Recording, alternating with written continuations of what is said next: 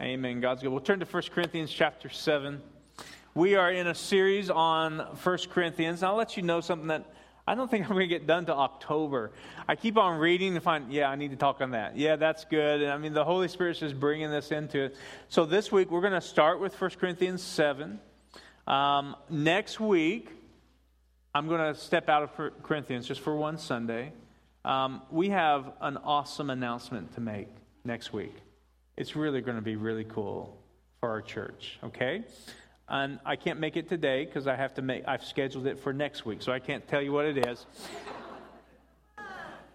it ain't going to happen. It just ain't going to happen. I can't be bride, but it ain't going to happen. But um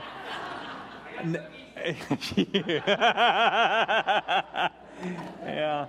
I'm on a diet, man. I haven't had a cookie since yesterday. Anyway, um, don't tell my wife. She's with the kids right now. Um, it's kind of funny. My, my wife and I, we're, we're trying to eat healthy, and I've, I've lost 34, 35 pounds now. Amen. I mean, I thought I looked good, you know, a few months ago. I really look good now. Anyway, um, and so my, my, my son knows me, though. And so, like, we go to the movies together, and he'll have popcorn and a Coke, and I won't get anything. So here I am, I'm eating the popcorn. I'm not supposed to have corn. I'm popcorn, and I'm drinking his Coke. And so one day, I, am just losing weight like crazy, and Lisa's, you know, hadn't lost. I mean, she's losing. It's not a competition. Please don't tell her I'm competing. I'll get in trouble.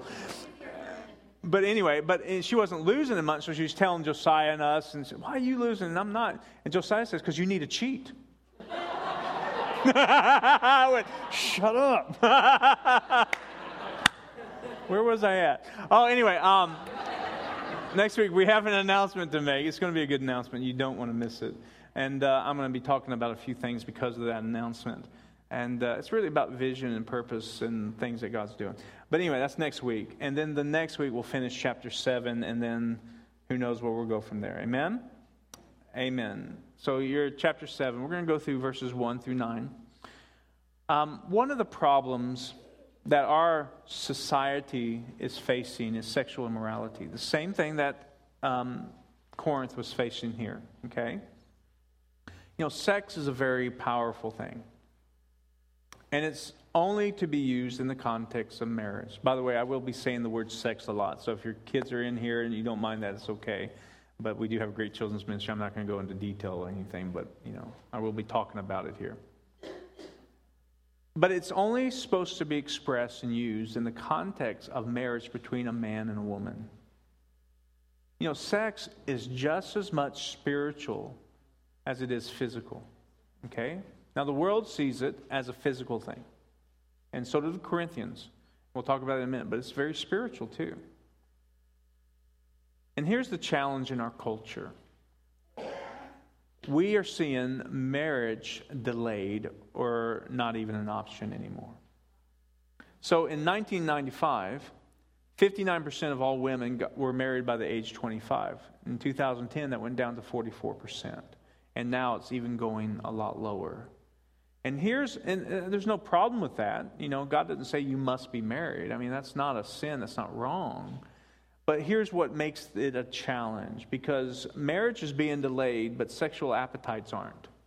Sexual appetites are increasing.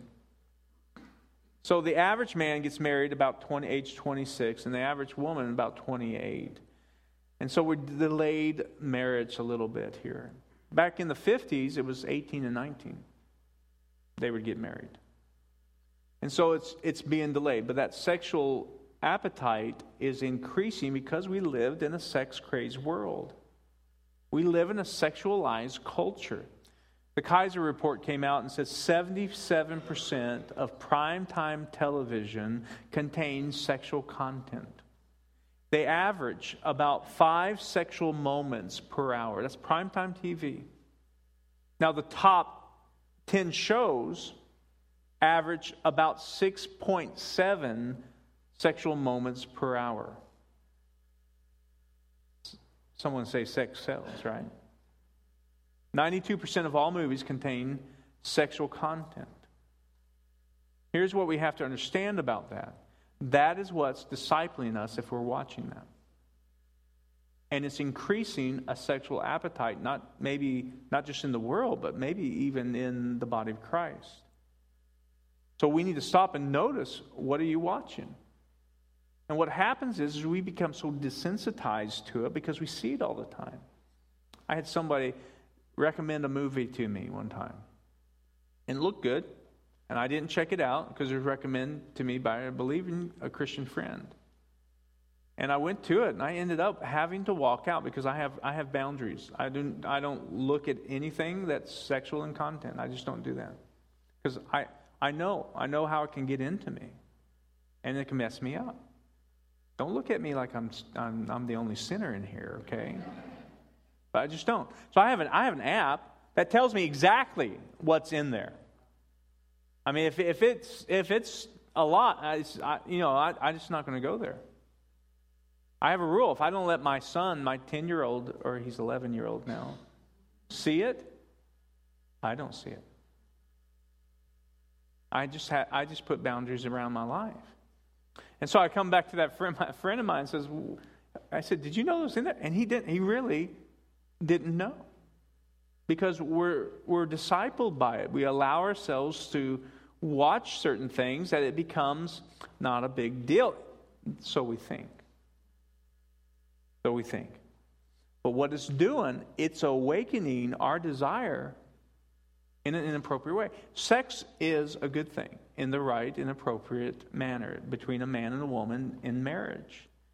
But what's happening is, is that's being aroused in us in an appropriate way, and a lot of times not for our spouse, but becomes for someone else. The average person in America spends four hours a day on media. So they're looking between 20 and 28 sexual moments each day. Well, it doesn't affect me. No, it does affect you.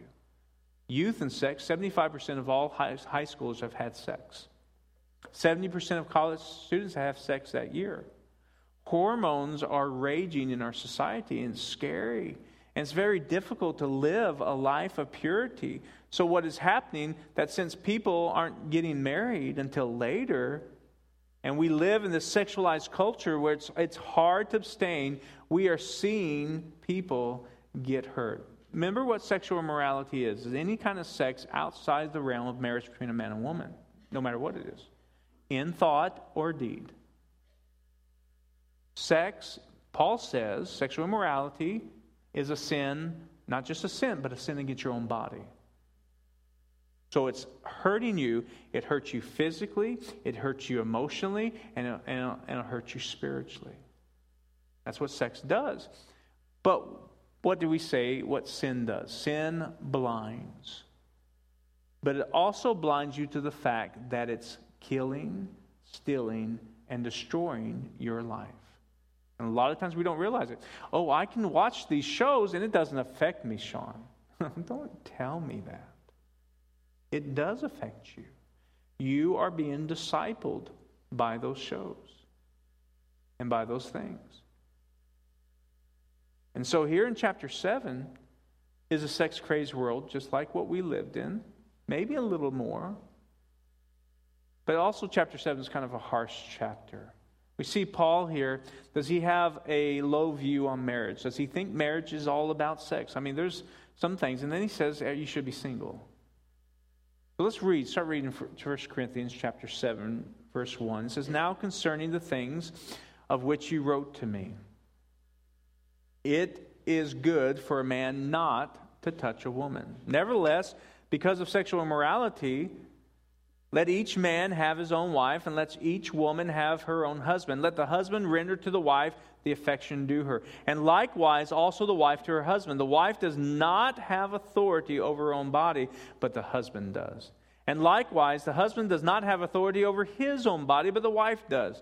Do not deprive one another except with consent for a time, that you may give yourself to fasting and prayer, and come together again so that Satan doesn't tempt you because of your lack of self control. But I say this as a concession, not as a commandment, for I wish that all men were even as I myself, but each one has his own gift from God. One in, the, in this manner and another one in that. But I say to the unmarried and to the widows, it is good for them if they remain even as I am. But if they cannot exercise self control, let them marry. For it's better to marry than to burn with passion. And let me outline this for you a little bit, because I, I don't want us to, to, to misinterpret what's going on here and, and kind of think that, well, does Paul have a bad view of marriage and, and stuff here? So, he, number one, he presents, he's been presented with a question. That's in verse one. We'll talk about that in a minute. And then he tells us what the problem is and then gives us a solution. But there's a few things I want you to keep in mind about this,